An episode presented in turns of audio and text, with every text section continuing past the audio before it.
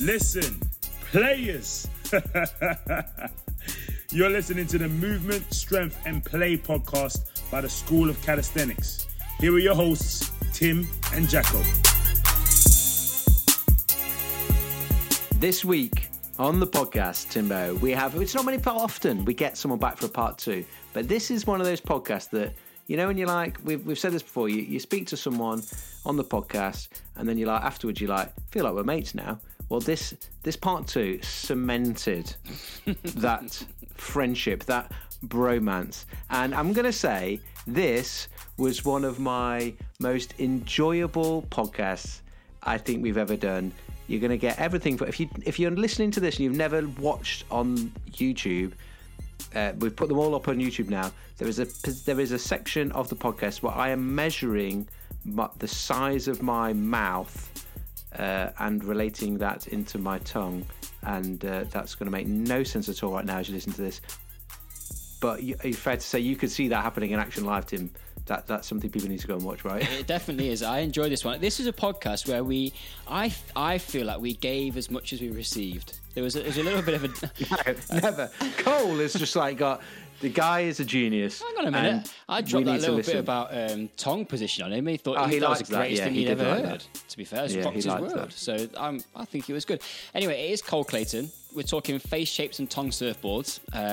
There's a lot in this one, and it will just continue. One thing I like is that these frontier-type conversations that we have where we might just kind of throw some curveballs in there and you go, oh, crikey, I thought I got my stuff sorted. But there's some good practical takeaways as well. So we'll leave you with this one. It's a good little listen, and Cole is a legend. So sit back, relax, and enjoy Tim, Jacko, Cole Clayton on the Movement, Strength, and Play podcast. And our tongues. And get YouTube. Roll the jingle.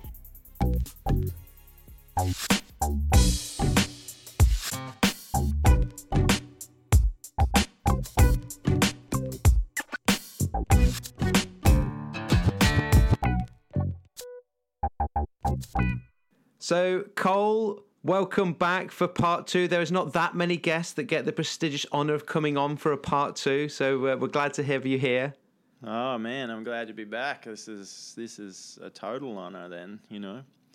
Well, we obviously thought there was so much in your brain that we didn't get into last time that we thought we need to go and dig a little bit deeper. And Jacko's done some work with you since our last conversation. An honesty call.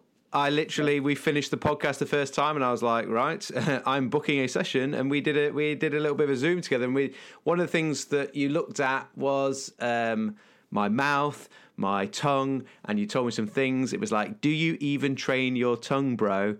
And that was an area that I was like, which I would like to title the podcast as that. But one of the things we sort of didn't get as far down this potential rabbit hole as before, and I think for a lot of people, though, if they were like me, it was like, got no idea about this at all. Like, is it even a thing? Yeah. We to set the tone of like the first question around this, we met. Oh, Tim, you said about because I'm going to forget his name. The S&C coach at the National Circus said something to us a while ago. Yeah, I'm also going to forget his name, but I've heard this conversation a couple of times from different people of saying the tongue position in the mouth can affect our ability to be able to produce force.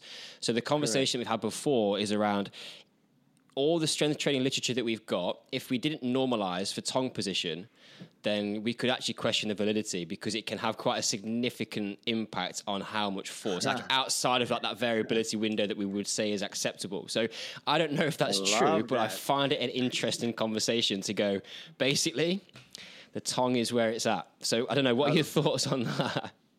I love that. I love that thought. It's absolutely brilliant. Yeah. So this one time I was taking a group. My mate John Marsh, he's a really interesting guy. You guys would get on like a house on fire.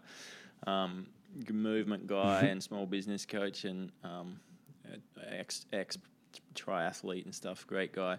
And so I was running this thing, and there's another like movement guru there. He's like fully tanked, and I said, righto, dude, like, what's something you've really been working hard on, like, that you haven't been able to master, that you need extra strength for? And he's like, oh, this. So it's, you wouldn't know the name of it, but it was a complicated thing. Sitting down, you're in the splits, and then you go into a handstand, put your hands in front and then lever up, sort of thing.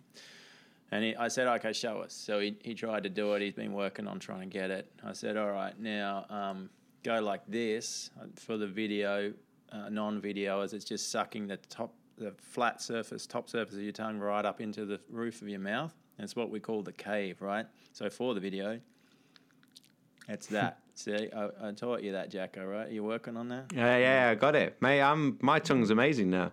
Are you sure?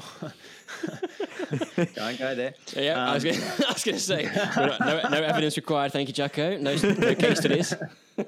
Just talking to missus. All right, so... Yeah, I got him to do that, and then we tried the. I didn't say that, and then we tried to do the exercise again, and it was okay, right? And then I got him to do a tip pop, all right? So a tip pop is when you take the tip of your tongue, and you put it on the rugae, which is the little creases behind your front teeth on the top of your mouth, right? And you suction it there, and you do one of them. So it's not a. That's not it. It's a. Yeah. Yeah, this was the one I struggled with. Yeah, it's hard if you haven't done it before, right? It's a little bit of a skill, but once you get it, you're sweet. It's actually like a foundation for language. So when you say n, your tongue goes there. When you say t, your tongue goes there. Your tongue starts to go towards there, but not all the way. So the nuances of how we make speech sounds is off the charts neurologically. That's why it takes so long to learn it. So I got this guy to go... 30 times, right? He did that 30 times. He did his little thing and he got like absolutely way further than he's ever got with it. He's like, what the beep? You know, like how the hell? So that concept, I love the concept that if you, that's made my week, man. I'm falling off my stool. I love that. But I use that now as a get out of jail free card. So if someone's ever going to challenge me on something that I don't know about, strength training literature wise, go, yeah, but did they accommodate it for tongue position? No. Oh, okay, well, I can't trust it. Well, you know the neurology behind it. Yeah. Yeah. So there's the... Yeah, in very, very layman's terms as you can, yeah, okay. Why was that tongue position having such an effect? And because then the final thing of that before we go into any other bits of like what's the simplest thing something should do when they're trying to be strong with their tongue? Yeah, okay. So a why and then a practical tip. Yeah. Yeah. So the practical tip's easy. Learn to do that. But if you can't do that, you just take tip of your tongue. You get a little bit of cracker, like a little bit of rice cracker or something, put it on the tip of your tongue, put it up on that spot. So it's right behind the front teeth, there's little lines, right? You put the cracker on your tip of your tongue and you squish it up there with your mouth open. So your tongue's working really hard. You're trying to push your tongue into your nose, right? And that's what we call that the cracker crush exercise. All right? And that should be actually at rest. You should have lip seal, nasal breathing, and that tongue should be up in that position. All right. So if your tongue's down, you can do this yourself. If you try and breathe through your nose and your tongue's sitting down, you'll find there's some airway resistance to do that. If the tongue's up, it's much cleaner and smoother airflow. That's because the tongue in relationship to the airway. So we always want the tongue up on that position. So if you notice yourself with mouth open, tongue down, the first thing you can do all day long is correct that, and you're going to get stronger. Like Tim said, it's wild.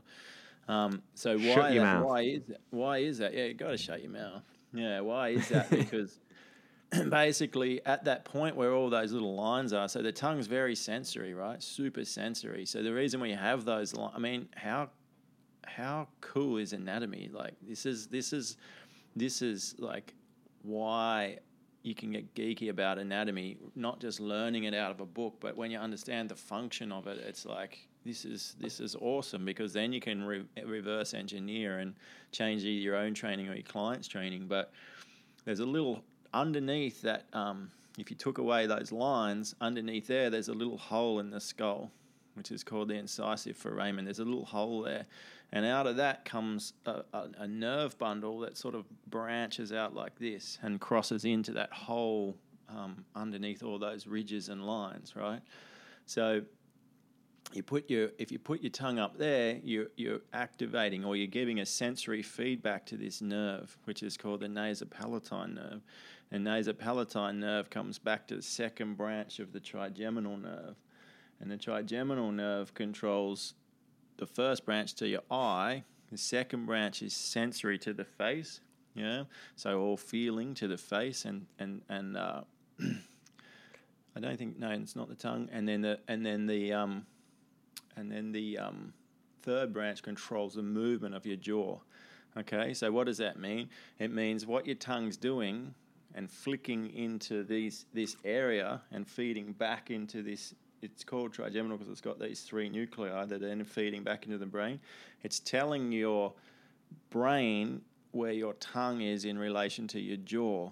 So when we speak, like we're talk now, you have to move your jaw and your tongue and your lips and your facial muscles in relationship to what you're trying to say with your breath and sort of cognitively process at the same time. So that's a huge neurological achievement. But if you think about it from a perspective of proprioception, so how and where you're in that whole, like of all the possible places I could move my lips, face and tongue while I'm telling you this story, it's freaking infinite, right? So the proprioception that goes on in that is so finite, yeah? So it's incredibly sophisticated system. So if you put your tongue there, all right, then your brain proprioceptively knows that your jaw's stable. If your jaw's stable, then your neck's going to be stable, okay, because the tongue muscles join to the hyoid bone. So we've got suprahyoids, infrahyoids. So that's related to the stability of the neck, the shoulder girdle, the rib cage, your breathing, your jaw, and therefore your whole pelvis. So that, and then you've got that famous picture that everyone pulls out from anatomy trains that shows that the fascia of the tongue runs all the way down to the big toe. So it's proprioception, and secondary to that, it's neurofeedback to allow. It's just like setting up for a deadlift. You know, if you're in the right position in your spine, then you're going to be able to move more load because you can't fire a cannon out of a canoe, right? So this is like fine tuning that canoe's stability to a key level, like what's the word? Like, I don't know, the words have gone out of my head, but it's like, it's really, really important functions. Yeah. So speech, breath, chewing and swallowing, you can die swallowing really easily. Like I could go and drink my water bottle and die making this podcast if I didn't swallow properly. So that's like life and death, but we don't even think about it. We just go, I just smashed like a mushroom, risotto, and it's just like, boom, boom, boom. There it is. You got to go do this podcast. Why did you take so long to make that? But like, that's not in my conscious thing, but any aberrant feedback there will feed back into the system and it disturbs it. So when you get that right, you get your breath right, you get your tongue posture right, you get your facial muscles in the right length tensions, the whole system is going to be stronger for sure. Yeah. And you can test that. If you don't believe me, just stand up, put your arms in front of you, get someone to push down as hard as they can on your arms and put your tongue down here, and then get them to do it again and put your tongue up and see how much stronger you are. I've done that before in seminars. It freaks people out. So we're basically saying... Just did it on myself. We're saying, Cole, that tongue position is basically an opportunity to prime the system in a way. So it's kind of like I don't know what the right phrase is, but like just that simple thing of like putting the tongue in the right position allows the rest of the system to function more optimally. Is that... From a strength training perspective, what we're saying. So if you think about the motor nervous system, so that's your movement system, go back to layman terms, so the movement system, and forget the sensory, so forget the what you taste and all that sort of stuff and feel, but just the movement system, 38% of your motor nervous system output is feeding what we call I'm not going to say that big word, the lips, face, tongue, and breathing, okay? So... If there's something aberrant going on 38%. 38%. And then you've got your hands and your feet, right, which take up the next, like, massive chunk. And then your viscera, so you really don't have much left for your limbs. Your limbs are not that well they don't take up that much neural juice, but this takes up like 38%, a heap. Yeah? So if there's any sort of aberrant inputs here and you can correct them in an instant, you're going to be able to then leverage so much more juice to your motor nervous system. So that's how I see it. It's kind of like a you can get away with it, but if you really want to fine-tune it and really want to work you're with your anatomy, with your anatomy and with your system and with the hierarchy of the way your body works, boom, just put your tongue in the right spot, strengthen it up, and you're off. So that 38% is for the lips, tongue, face. That's the greatest amount. There's nothing that's more effectively using up or more important in the brain's. Yeah, because of speech. Right? Yeah. Like speech is the most complicated. Yeah. Then chewing, swallowing, then breathing. Yeah, because if you think about the control systems for all of those, you know, it's off the scale. Because you even need vagus involved in speech, because there's a branch of the vagus that becomes to the voice box. Yeah. Right. I'm just going to dive off on a slight tangent quickly, just because I've been waiting to try and find an opportunity to get this kind of bit of knowledge that I gained from a book in it. This feels like it might be the right time. Might not be. I'm going to tell you anyway. Cole, my mind is not working well this morning. What is that thing called where we've got that picture of the human body where it's like the body parts are enlarged? I can't think. Homunculus. Homunculus, that's the one. Yeah. So I've read a book called "The Brain Has a Mind of Its Own." It talks about mind maps, basically, like the sensory information written or the picture that the brain has in the mind of these physical spaces of being able to. Then you can stimulate parts of the brain, and your fingers will twitch and all that sort of stuff. So there's like the brain has this kind of mind, and it talks about the homunculus and this. And saying everyone thinks that their genitals are the most sensitive part of their body, right? But then the line that it says, and it's absolute classic, it goes, but if you look at this homunculus and where the neural information is, or the sensory input is being gathered from, like, you're never going to read Braille with your dick.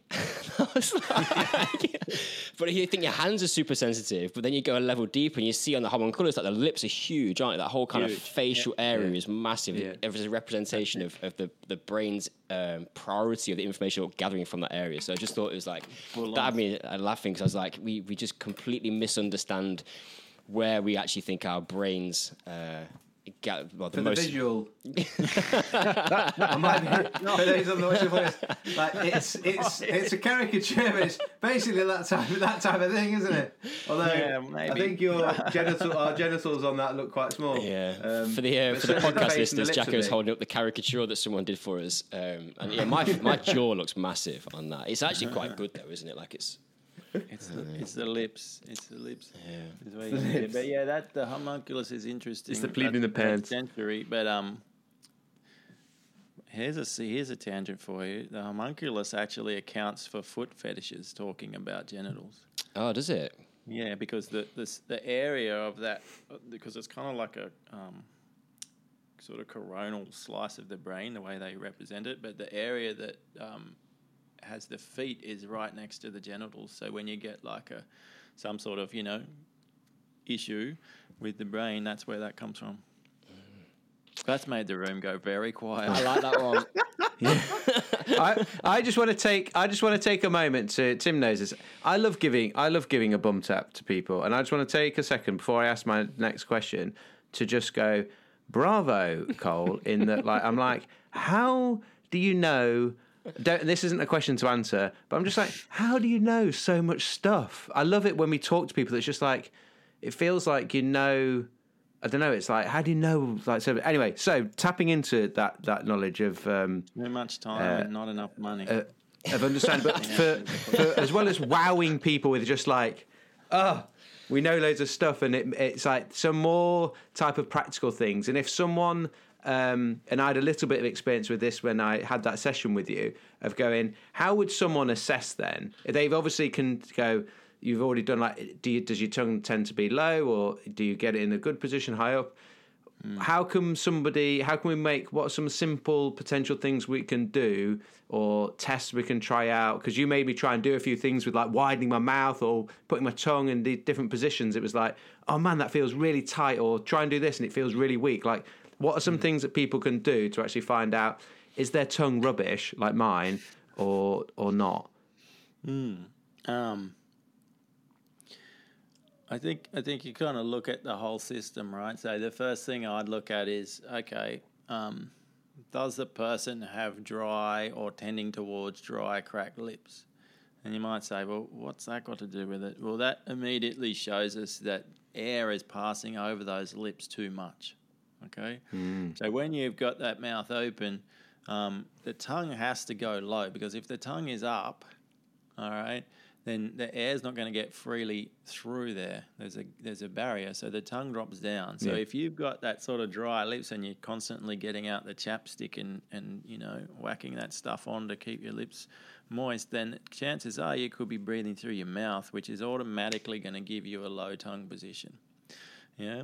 Yeah. And so then you want to do, okay, if you want to get really technical, what you could do, and this is a really easy trick to do, and it probably is easier if you get someone else to do it, but what you do is you go, okay, I'm going to get a ruler, and you open your mouth as wide as you can, okay? So you go from the bottom of the top teeth to the top of the bottom teeth, if that makes sense, and you're going to measure how wide your mouth opens, you know, for the video. Jacko, for the audio listeners, Jacko's got a ruler out. Yeah, measuring his mouth. Yeah, but not just any ruler. Look at it. Yeah, it's like a triangular ruler. Drafting one, yeah. Pretty fancy. Oh, yeah, but it's just when I do a little bit of graphic design, Cole, you know how it is. Okay, yeah. Right. So that feels so tight. Well, what do you got? About 40, 50? That gives you the total opening, okay? Total open, all right?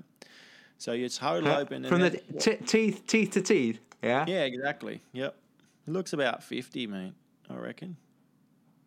Ah, there you go. Good effort. All right, that is 50. 1, 2, 3, 4. 55 centimeters. Okay, I was wrong. I was out by 5, right? So now what you do is you take the tip of that tongue. Remember, we were talking about the spot where the lines are, the incisive papilla. Take the tip of the tongue and hold it on that spot, and then open your mouth again as wide as you can and measure it. Okay? Right. Oh, far less, Jacko. Yeah, of course. Yeah. You got? I reckon that's. I've been a bit 35. Slack. 25. 25, serious. Okay. So give me a calculator. And it was worse before because I have been doing me stretches. Yeah, right. So that's interesting. So 25 divided by 55 actually gives you 45%. Okay. Yeah, I'm not even 50%. That's a really easy test to do. Like, you can do it on yourself in the mirror or get someone to measure for you. But that's called a tongue range of motion ratio. Okay. And what do you want it to be percentage-wise? Yeah. So you want it to be about 80 to 85%+. Jacko, got some words to do. 45. The famous strength and conditioning coach only got a tongue range of motion ratio of 45%. It's like, in front what of an idiot. How about that? Lucky I gave you those exercises, brother, or you might have really embarrassed yourself today. No, I couldn't even open my mouth before I had a session with you. That was all right, wasn't it? That's actually my max opening, right? Not bad. Yeah, see, that's pretty good. You got a ruler, Tim. That's pretty good. Yeah, no, so of course it is. But there's no problem. Hey, this is one of the biggest lessons from the podcast over the years that we've done it. Being bad at something is good because then you can improve it, right? 100%. I'm going to be like Superman after I've sorted my tongue out.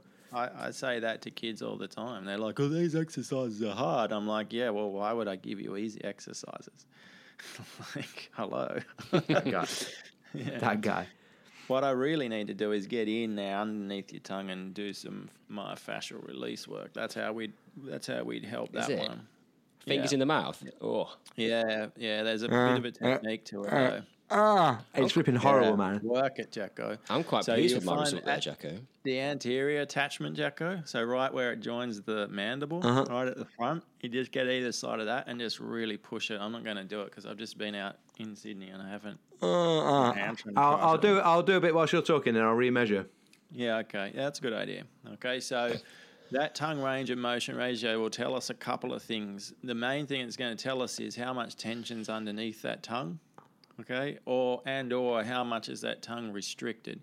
So the biggest thing people can't do is what we call, here's a fancy word, tongue and floor of mouth dissociation. So there's a sling of muscles on the floor of the mouth that support, there's actually fascia on top of them, and that fascia folds up and it becomes the lingual frenula.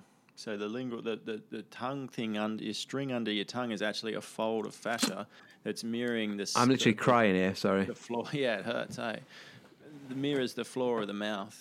Okay, and there's muscle underneath that called your genioglossus. So just like any other muscle, when you get it tight, and it's lacking in range of motion, therefore the function of the system's not going to be as good. So that many people have this issue. Underneath the tongue is tight, restricted, and there's fascial tension all through the system. So what you got to learn to do is move just like you would in your hip and back, like dissociate your hip and back when you're moving. You got to do floor of mouth and tongue dissociation. How does that happen, Cole? Why would people get like particular tightness in the mouth? What do you get now, Jacko? He's going for it. I don't know, that's worse to me, that. Worse, nah. To be fair, that's one like 40 or like 35 or so. 30, there you go. I can't say. It's late at night. I'm crying. My eyes are watering. Yeah, so he got 10% more. It feels significantly different like now. It feels good. Only 30% to go. Yeah. Yeah, what have I got to get to? 80. I was 80% of 55. I'll do the math, don't you worry. When I have that work done, my whole shoulder girdle just relaxes. Like it's wild. But how does it get like that, Tim? It's a 44, my word.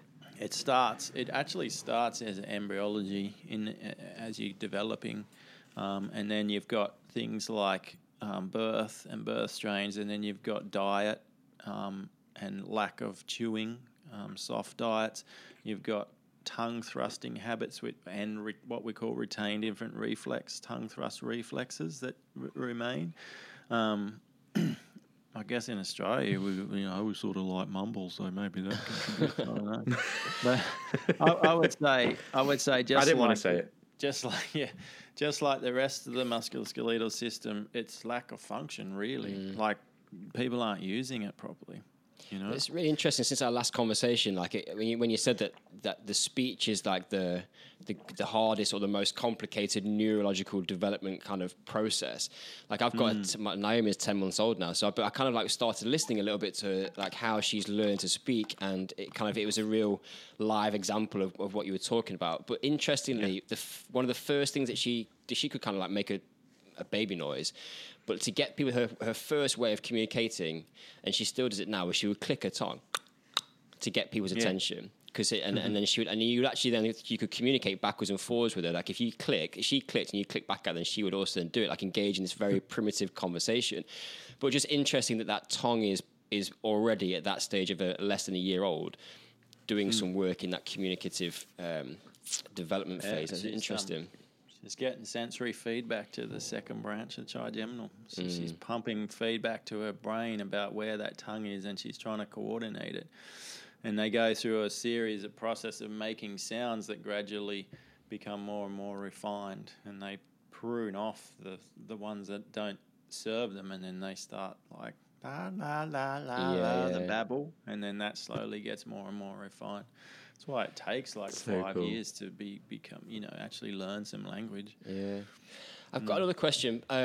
This is kind of one that people might have seen, and I don't think I fully understand it as to the science behind it. I've never used it before. But what's the rationale behind people using mouth guards or the mouthpiece when they're lifting? You see like strength training athletes, strongman. Everyone in the world's strongest man.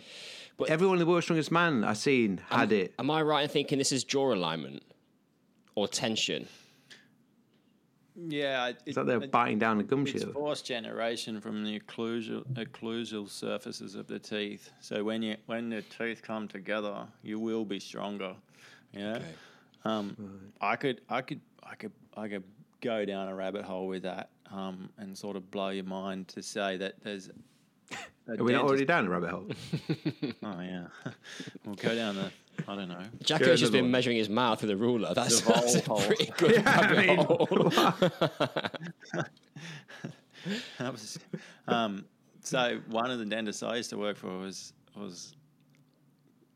wild. He was mad, but he was delightful. And what he found out was that there's actually three main body types of humans, and he figured out to the nearest cusp. So like a cusp is the little bumps on your teeth, like the little points, you know.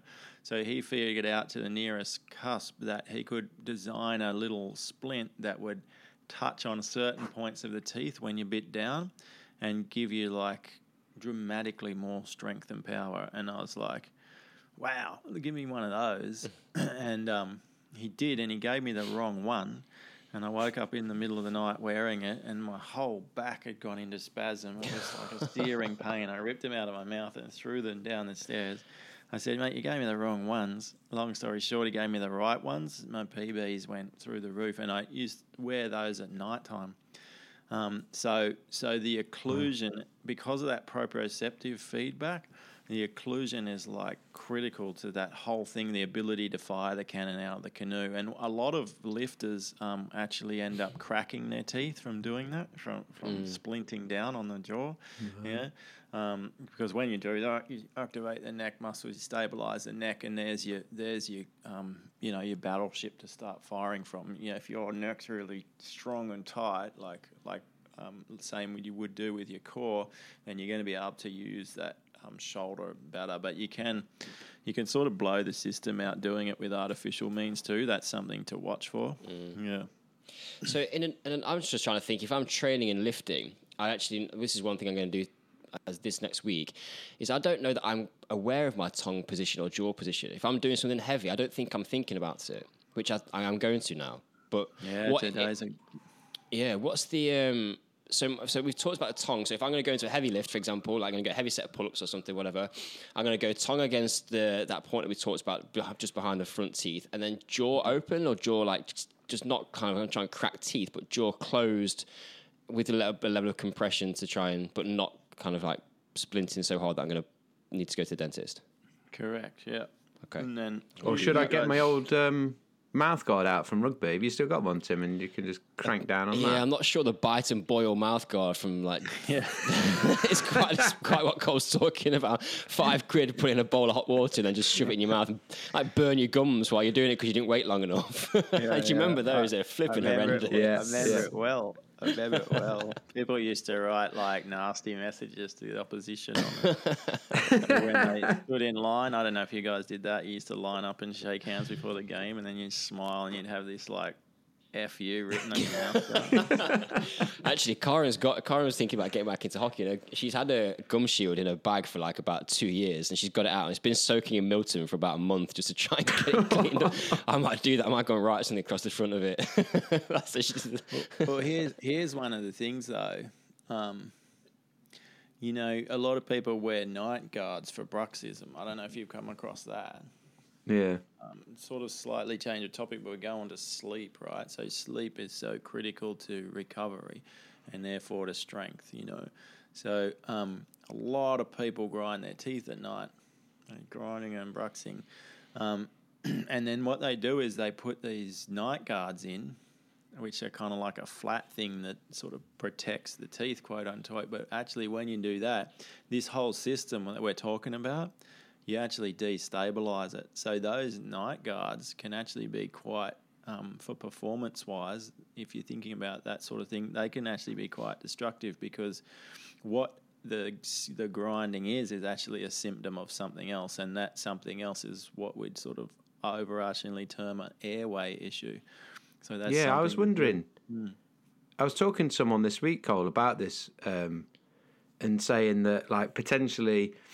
like that grinding of your teeth is like, it's a lot of tension to create that. And that if you were breathing and the body like relaxed and soft and the body relaxed, like presumably, surely you wouldn't be grinding your teeth out. Is how someone was breathing linked into that potentially?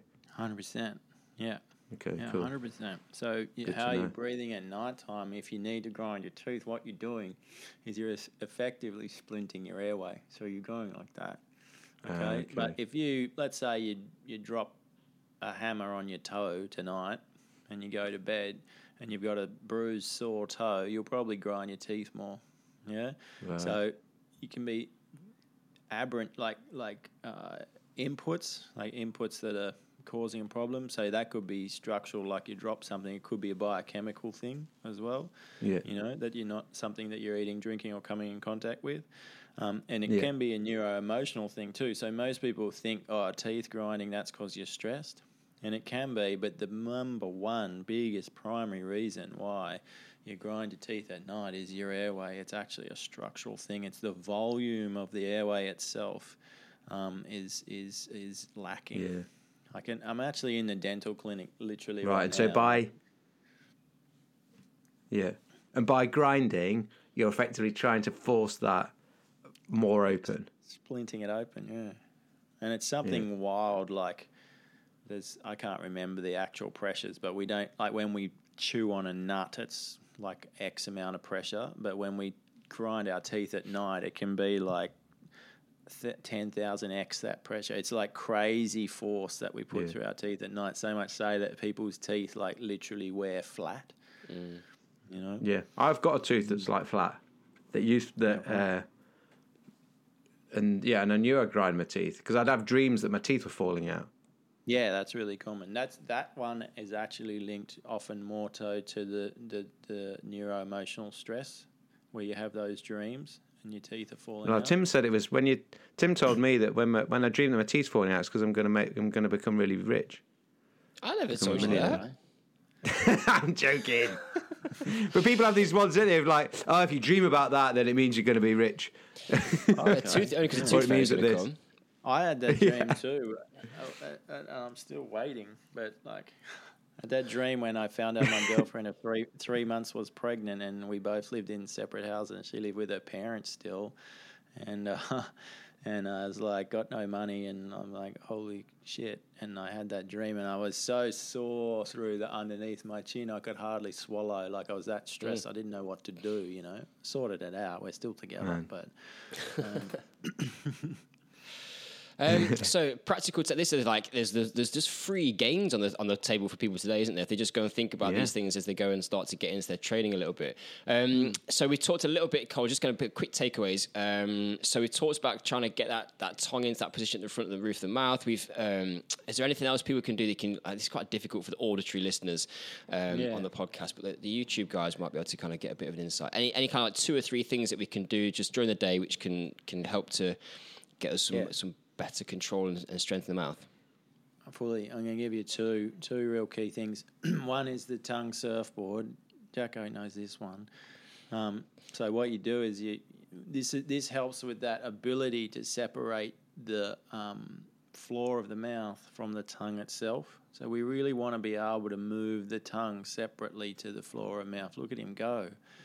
If you're not on video, if you're seriously not on video, you got to get on YouTube. This is a reason to come and subscribe to YouTube. That's it.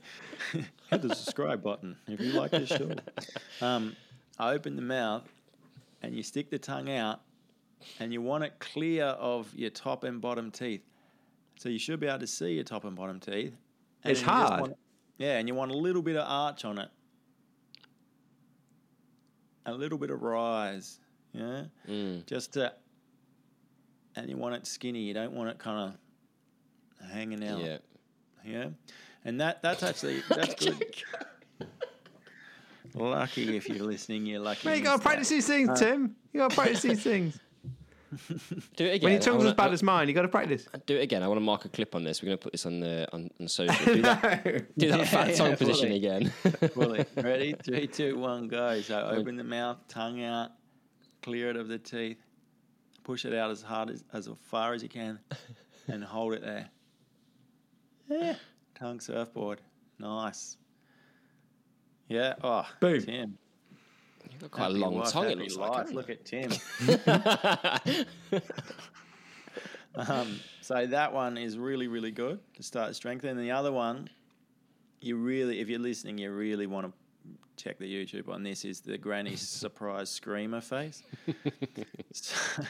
so basically So basically from your forehead there's a muscle, and then there's another muscle in the back of your head, and there's a big stretchy sheath that runs between those two, okay? And when your brain grows, that stretchy sheath actually, springs, and that actually propels forward and lateral face growth. It's like a big sling. It's an awesome system. So what you want to do is you want to train those muscles just like you train your handstand muscles, right? So you do that with this granny screamer. So you take your lips, cover your teeth with your lips, right? And then bring the eyebrows up, make your face, go really long. Eyebrows up, eyes up. You got to have the mouth open, Tim. Jacko. But no teeth, Jacko. There you go. Yeah. So your face goes really narrow, like a granny getting a shock. That's it. Yeah, nice. Brilliant. I'm getting like spasms on this side. That's the clip for the social for sure. Yeah, I just grabbed it. Yeah. I've grabbed it. Yeah. Brilliant. Okay. All right. And then you do the opposite to that. So you scrunch you make your lips go wide. You scrunch your face down. Yeah. And then you do the opposite, go long again. So you do this for reps. That's it. Mm. It's like a non-surgical facelift, I tell you. Yeah. So that Love gets it. That. I like it. The technical name for it is the epicranial aponeurosis, but that just gets that sling really pumping, and so it actually really helps. If you're like just trying to, I don't know, write a paper or something, and you're feeling a bit shit, you do like 20 of those. And it'll wake up. You'll wake up. Your whole system goes, whew, shakes the brain, gets all the facial, like a lot of the facial nerve, get a bunch of feedback. You get the trigeminal nerve happening. It's good. I love the idea of somebody sat in traffic doing this, and sometimes you're playing the same song and you see someone, like, listen to the radio and someone's singing along to the song that you're listening to. I love the idea of people sat in traffic doing this, being, it's Cole Clayton. well, your man over there, Mike Mew, like he must have heard of mewing. Mewing, you heard of mewing? It's a big trend. Like Mike Mew, John Mew was his dad, or is his dad. He's still going, I think. Who's this? Like it was very much a pioneering orthodontist, dentist, and Mike sort of took over his work. And they're very much about all this paradigm, tongue position, correct breathing, functional dentistry, growth guidance appliances and stuff. But he started that mewing thing, and the mewing's become like a thing, like millions and millions and millions of, whatever's shares and likes or whatever it is that is important. But yeah, the whole... there's a whole sort of movement of where should you place your tongue and how do you do these little facial exercises that he started over there. So good. Cole, thanks for that today. That's just there's some really interesting stuff in there from just a mind-blowing perspective of some of the things we don't think about, don't know about, not talked about enough. That's why I love these conversations, because it's just like an exploration into... things we don't know. It's cool. I just love how you just blew apart the whole of strength training literature in one place. I'm still rocking on that. I'm just like... You can have that one, Cole. That's yours. You can take that one. Really? I can use it? Use that one. Just credit me. And then I stole it from somebody else. So it's feedback reference. And I love the fact that some of the things that we're talking about doing, like how simple is it to just... wiggle your face about a bit and move you and think about moving to it. We're not asking or not challenging. It doesn't cost us anything. It's not super complicated. And there's some real science behind why it's going to be beneficial. And it's great that we're just finding out more and more of these things so we can get the best out of our bodies. And there's a good reason, if you're listening to the podcast and you've never watched it on YouTube, to head over to YouTube and watch the video. This is definitely a visual one to be able to watch back as well. Commercial there, hit subscribe. That'll make Cole very happy if you subscribe to our YouTube. Please. Yeah, because totally. He doesn't have a YouTube. But if someone does want to find out a little bit more, Cole, about you, and if they haven't watched the first part, listen to part one as well. But what's the best way for someone to sort of find out a little bit more or be able to get in touch with you?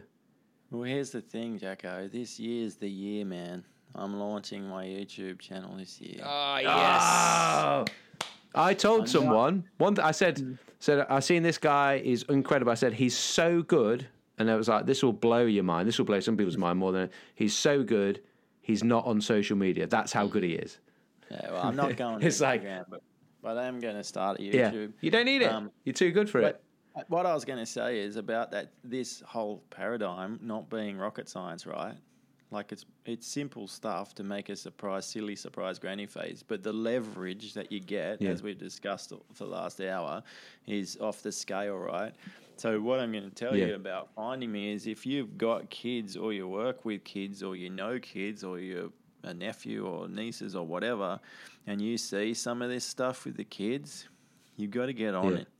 You got to get on it. So I have a website called Happy Kids Clinic, and the clinic starts with K, so happykidsclinic.com.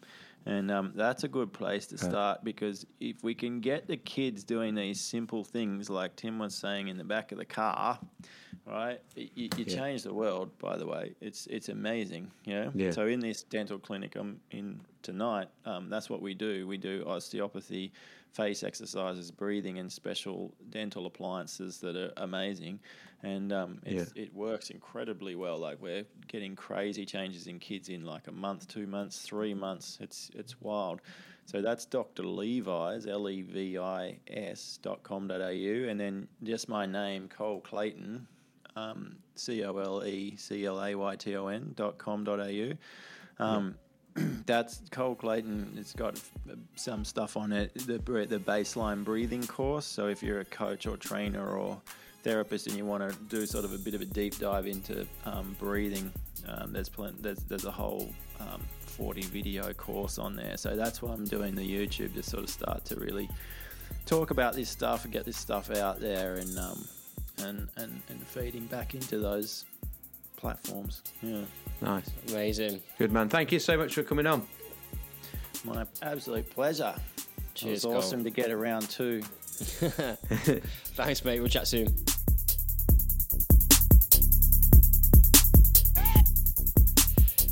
So there we have it. Not your regular podcast. When you tuned into this week, you probably didn't think you'd be driving along in your car, sticking your tongue out. I hope people were doing this walking down the street and just looking like, what are you doing? Well, training my tongue because it's important. Do you even train your tongue? I'm going to give some real talk in the finish of this podcast. We are recording the outro a number of days after we actually recorded the whole thing, and I have since then been in my car driving and doing weird things with my tongue to try and make my mouth and my life and myself better. And you know what I love about it? It's so simple. It's so easy. It's like, well, it's not easy. It's actually quite hard. But as in, just doing something with your tongue is relatively easy. I've been practicing a little clicky movement at Naomi. Oh, I'm not good at that. Yeah, it's hard actually. Like there's a couple of different techniques I've been trying, but I am getting better. Anyway, so I loved it. It was good. I loved it. I love it now as much as I did when we were doing it. I just wish Cole was here. I wish Cole was here every week. Do you want me, Johnson, to start with me? Do you like Cole more than me? No, I think, to be honest, I think he was edging in for like a, let's make this a three-way thing every week. Yeah, to get rid of me. That would be three. No, he was impressed with my tongue anyway. Right, so let's move on. I didn't see that on camera. Was that off camera? No, well, I think he said something about happy wife, happy life, something like that. I don't know what it was anyway. Let's not go down that rabbit hole. I can't believe you said that. He said it. I hope that stays in the edit. Did he say it? I'll speak to the production team to see if they want to keep that in or not. Cole said it. Yeah, he said it. He was marvelling. Wrap this up. I'm gone. You've lost me. I'm out. Right, so we're off. Sign us off today. We're off. Class dismissed. No, we haven't done another bit first. Thank you for listening. Give us a review if you're still here. And yeah, keep exploring your tongue and physical potential with movement, strength, and play. Class dismissed. My head hurts.